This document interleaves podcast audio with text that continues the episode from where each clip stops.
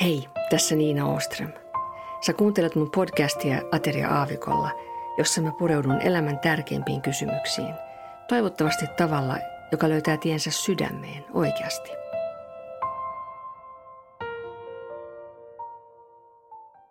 Tässä jaksossa mä haluan jakaa mun huomioita taivaallisista ja maallisista, Jumalan valtakunnan ihmeellisyydestä. Tällainen virsi, kun vaiti kaikki palvokaamme, niin se saattelee meitä tässä. Ja mä luen sen tähän alkuun tämän tekstin. Tämä on sellainen teksti, että tässä on itse asiassa useita kerroksia. Tämä on alkujaan, tämä on niin kuin 400-luvulta, eli ei 1400, vaan 400-luvulta, Pyhän Jaakobin liturgian Kerubiveisu. Niin tämän pohjalta on sitten tämmöinen englantilainen runoilijapappi kuin Gerald Moultrie, niin hän on tehnyt tämän tekstin 1864. Ja sitten Anna-Maja Raittila on suomentanut sen 1984. Ja virsikirjaan se otettiin sitten 2 vuotta myöhemmin siitä. Ja tämä sävelmä, mitä tässä nyt ette kuule, mutta kuitenkin niin se on ranskalainen ja se on 1600-luvulta. Ja itse asiassa mä laitan sitten tähän tai tämän alle, niin mä laitan sitten myöskin linkin, mistä löydät tämän kappaleen, siis kun mä oon sen levyttänyt sekä suomeksi että englanniksi, niin sä löydät sen sitten myöskin.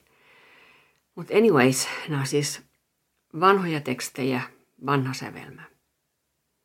Mä luen sulle nyt sitten tämän suomenkielisen tekstin. Vaiti kaikki palvokaamme salaisuutta Kristuksen. Hän on tullut keskellemme, väistöhuoli maallinen. Kristus täyttää kunniallaan ääret maan ja taivasten. Ihmiseksi tänne syntyi kuningasten kuningas. Itsensä nyt meille antaa Jeesus Herra Laupias. Taivaan leipää lapsillensa murtaa kaikkivaltias. Taistelunsa Kristus meidät seuraajikseen vienyt on. Hän on valo valkeuden, rauhan lähde loputon. Voimallansa Kristus murskaa vallat yön ja turmion. Kerubitkin siivillänsä verhoavat kasvojaan. Kristukselle lakkaamatta huutavat he kiitostaan.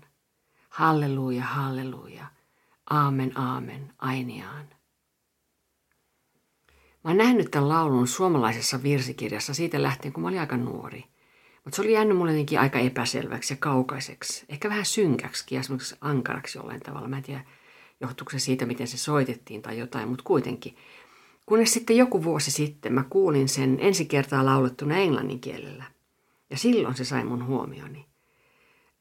Ehkä yksi suuri syy siihen myöskin oli se, että se oli Fernando Ortegan versio. Ja tämä versio, se oli jotenkin niin sydämeen käyvä ja semmoinen selkeä ja kaunis. Ja tämän kappaleen yhteydessä niin taas voi ihmetellä niitä näennäisiä ristiriitaisuuksia tai vastakohtaisuuksia, joita on Kristuksen seuraamisessa. Ja mä siis korostan sanaa näennäisiä ristiriitaisuuksia. Saanko mä selittää? Meidän inhimillinen järki, se erottelee ja määrittelee asiat, jotka on erilaisia tai toistensa vastakohtia. Kun me sanotaan, että joku esine on esimerkiksi pyöreä, niin se ei samanaikaisesti voi olla suorakulmainen. Ja tämä sama pätee niin sanotusti niin tämmöiseen tavallisen matematiikan säännöissä. Eli jos sä vähennät 100 40, niin siitä voi vaan jäädä jäljelle vastauksessa 60. Mutta mitä jos 100 - 40 olisikin 10 000? Mitä jos onkin olemassa toinen laskutapa? Toinen tapa määritellä sitä, mikä oikeasti on totta. Jumalan matematiikassa on toisenlaisia tapoja ynnätä, lisätä. Ja nämä, niin kuin mä mainitsin, niin ne näyttää olevan jotenkin järkeä vastaan. Kun esimerkiksi, vaikkapa nyt sanotaan, että kun sä annat rakkautta, kun siis niin sanotusti sun kädestäsi lähtee rakkautta, niin ei se vähenekään, vaan se lisääntyy.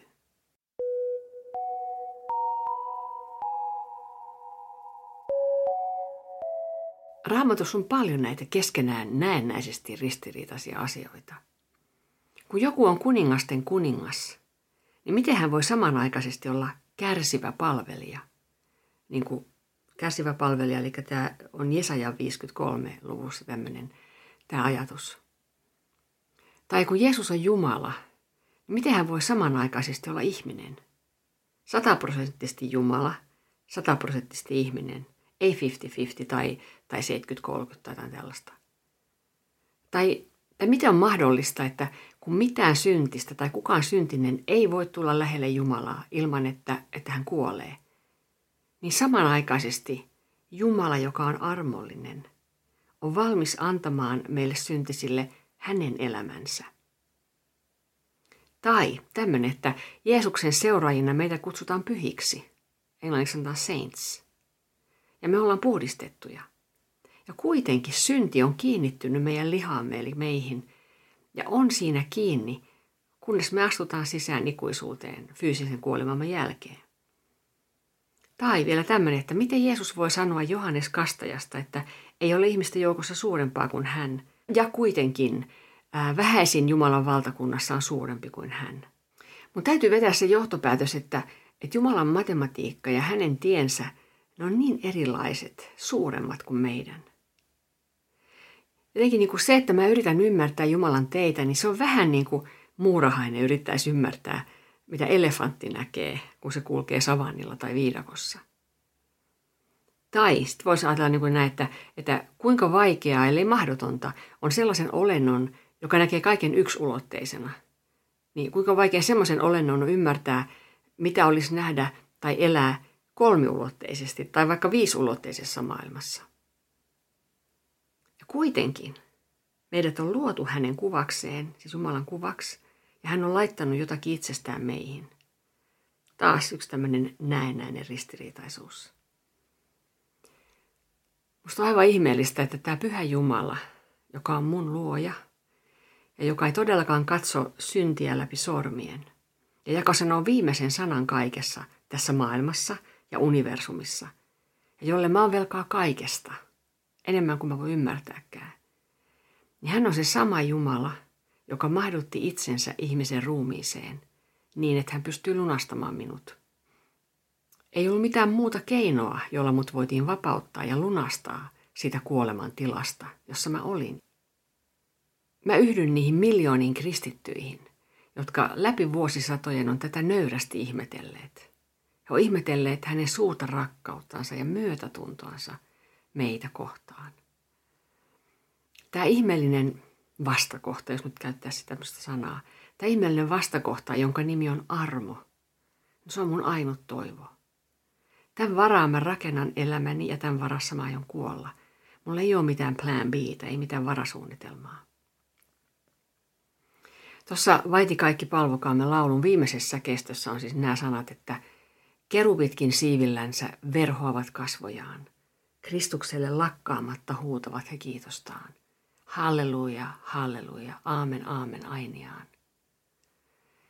Kun mä laulan tai kuuntelen tätä, varsinkin Markus Vainiomäen sovituksena, kun se halleluja siinä niin kuin jatkuu ja jatkuu, kunnes se sitten vähitellen feidautuu pois kuulohavainnosta, niin mulla on ollut tämmöinen kokemus ja semmoinen vahva tunne siitä jotenkin siinä kohdassa, että mut päästetään jotenkin niin kuin näkemään kaukaa jostain yläilmoista, mitä tällä hetkellä tapahtuu Jumalan valtaistuinsalissa. Mä kuulen sen lakkaamattoman hallelujan ja mä aistin sen kirkkaan kaikkialla olevan rakkauden. Ja mä ymmärrän, että tämä on se todellinen todellisuus. Ja mä saan hetken aikaa olla todistamassa tätä. Mutta sitten se, niin kuin, tämä on niin kuin se mun jotenkin se kokemus tässä näitä. Mutta sitten se valtaistuin salin, se valtava ovi, niin se menee hitaasti kiinni. Ja mun täytyy palata maan päälle tähän todellisuuteen. Mutta tämä kokemus, se on muuttanut mua. Että vaikka mun nyt täytyykin palata kaikkeen tähän vaillinaisuuteen ja suruun, jonka synti väistämättä tuo mukanaan, niin mä tiedän nyt, kuka istuu valtaistuimella ja kenellä on viimeinen sana. Kuka viimeisenä seisoo multien päällä, niin kuin Job asian ilmaisee? Viimeisenä multien päällä on mun lunastajani. Mun Jumalani sanoo viimeisen sanan. Ja mä myös tiedän nyt, että todellisuuksien todellisuus, eli the great dance, mun suomennus tästä on about oma suomennus, niin kuin suurin piirtein näin on, että suuri tanssi.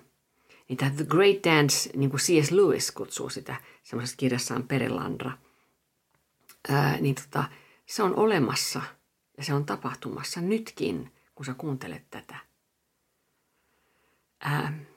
Mä luen vielä tämän saman virren tässä nyt englanniksi. Ja niin kuin sä ehkä muistat, niin mä oon jossain aikaisemmassa jaksossa puhunut siitä, että voi olla hyvä, että jos osaa useampia kieliä, että lukee raamattua myös muulla kielellä. Ja sovelletaan nyt sitä tähän myös, vaikka tämä nyt ei olekaan raamatun teksti, niin otetaan tämä nyt täällä toisella kielellä, joka mun ymmärtääkseni on sitten nyt alkuperäiskieli. Ei tietenkään sen 400-luvun kieli, mutta sitten kun tämä Gerald Moultrie kirjoitti sen, niin voi olla, että tämäkin on vähän nyt sitten modernisoitu, mutta periaatteessa on se alkuperäinen teksti. Ja sen laulun nimi on englanniksi Let all mortal flesh keep silence. Let all mortal flesh keep silence, and with fear and trembling stand. Ponder nothing earthly minded, for with blessing in his hand, Christ our God to earth descending, comes our homage to demand. King of kings, yet born of Mary, as of old on earth he stood. Lord of lords, in human vesture, in the body and the blood. He will give to all the faithful his own self for heavenly food. Rank on rank the host of heaven spreads its vanguard on the way, as the light of light descendeth from the realms of endless day. Comes the powers of hell to vanquish, as the darkness clears away. At his feet the six-winged seraph, cherubim with sleepless eye, veil their faces to the presence, as with ceaseless voice they cry, Alleluia, Alleluia, Alleluia, Lord Most High.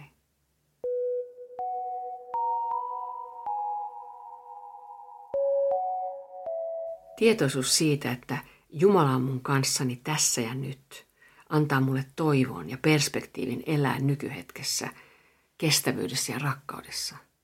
Koska mä tiedän, että tulee päivä, jolloin kaikki pannaan kohdalleen.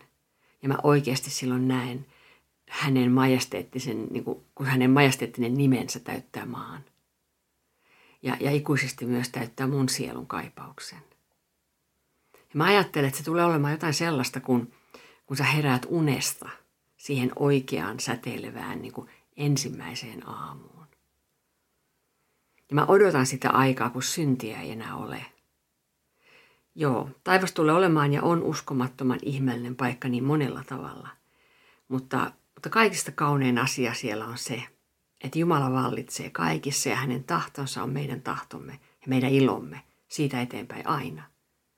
Me ei enää katsota toisiamme vertaille ja kyräillen. Itsekkyyttä ja pelkoa, syyllisyyttä ja epätoivoa ei enää ole. Ja tämä toivo on mun turvani, kun tuntuu, että synti mussa itsessäni ja mun ympärilläni on niin musertava. Kun mä en edes näe ja ymmärrä kaikkia niitä tapoja, joilla synti saastuttaa kaikkea. Tämä toivo antaa mulle rohkeutta jatkaa eteenpäin, koska sitä mä ja sitä sinä, sitä me tarvitaan. Välillä nimittäin tämä pimeys ja tämä paino niin tuntuu melkein liian raskalta kantaa. Jos joku ajattelee, että olisi mahdollista päästä johonkin omaan tällaiseen privaattiparatiisiin sitten, jossa kaikki on täydellistä ja jossa ei ole, niin kuin, jossa Jumala ei ole niin kuin kaiken keskus ja ihanuus. Ja ehkä hänen mielestään just sen takia se olisi niin täydellistä, tämän kuka nyt ajattelee näin. Niin mä haluan sanoa tässä, että sellainen ei ole mahdollista. Koska kaikki täydellinen ja kaunis on juuri hänestä. Jos sä haluat siihen ihanaan paikkaan sitten, niin valmistaudu siihen jo nyt. Tutustumalla häneen, joka on sen paikan keskus, on sen paikan aurinko, valo ja Herra. Se valmistautuminen alkaa siitä, kun me tunnustetaan Jumalalle meidän syntimme ja meidän mahdottomuutemme. Ja kun me annetaan hänelle itsemme.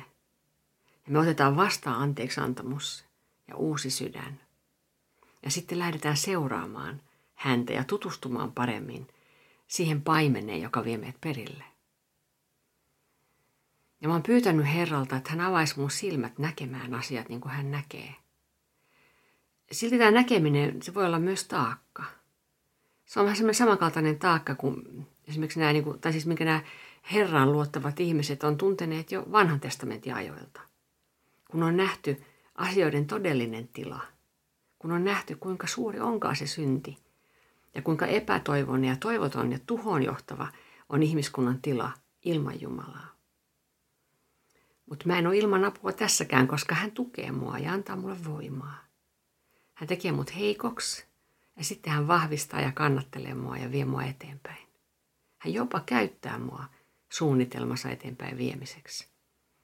Ja Psalmissa 63 on sellainen kohta, missä puhutaan just tästä, että sanotaan näin, että sillä sinä olet ollut apuni ja minä laulan ylistystä siipiesi suojassa. Minun sieluni riippuu sinussa kiinni. Sinun oikea kätesi tukee minua. Ja sitten tähän ihan lopuksi mä luen vielä tämmöisen profetian Jeesuksesta. Tämä on Jesajan kirjasta 42 luku. Tässä on tämmöinen profetia, siis tämä on siis monta sata vuotta ennen kuin Jeesus syntyi ihmiseksi tänne, niin tällainen profetia. Ja tämä on rohkaiseva. Tai puhuu siis Jeesuksesta. Katso, minun palvelijani, jota minä tuen, valittuni, johon sieluni on mieltynyt. Olen laskenut henkeni hänen ylleen. Hän tuo oikeuden kansakuntien keskuuteen. Hän ei huuda eikä korota ääntään. Ei anna sen kuulua kaduilla. Särjettyä ruokoa hän ei muserra. Ja heikosti palavaa kynttilän sydäntä hän ei sammuta. Hän toteuttaa oikeutta uskollisesti. Hän ei sammu eikä murru. Ja hän saattaa oikeuden voimaan maan päällä. Meren saaret odottavat hänen opetustaan. Näin sanoo Jumala, Herra, joka loi taivaan ja kaarrutti sen, joka muovasi maan ja mitä siitä versoo, joka antoi henkäyksensä maan ihmisille ja hengen niille, jotka siellä vaeltavat. Minä, Herra, olen vanhurskaudessa sinut kutsunut. Minä tartun sinun käteesi, varjelen sinut ja annan sinut liitoksi kansalle, valkeudeksi pakanoille. Avaamaan sokeiden silmät, päästämään vangit tyrmästä, pimeydessä istuvat vankilasta. Minä, Herra, se on minun nimeni. Minä en anna kunniaani toiselle, enkä ylistystäni veistetyille kuville. Katso, entiset ovat käyneet toteen, ja uusia minä ilmoitan. Ennen kuin ne puhkeavat taimelle, minä annan teidän niistä kuulla. Kiitos, kun taas olit kuulolla. Seuraavaan kertaan.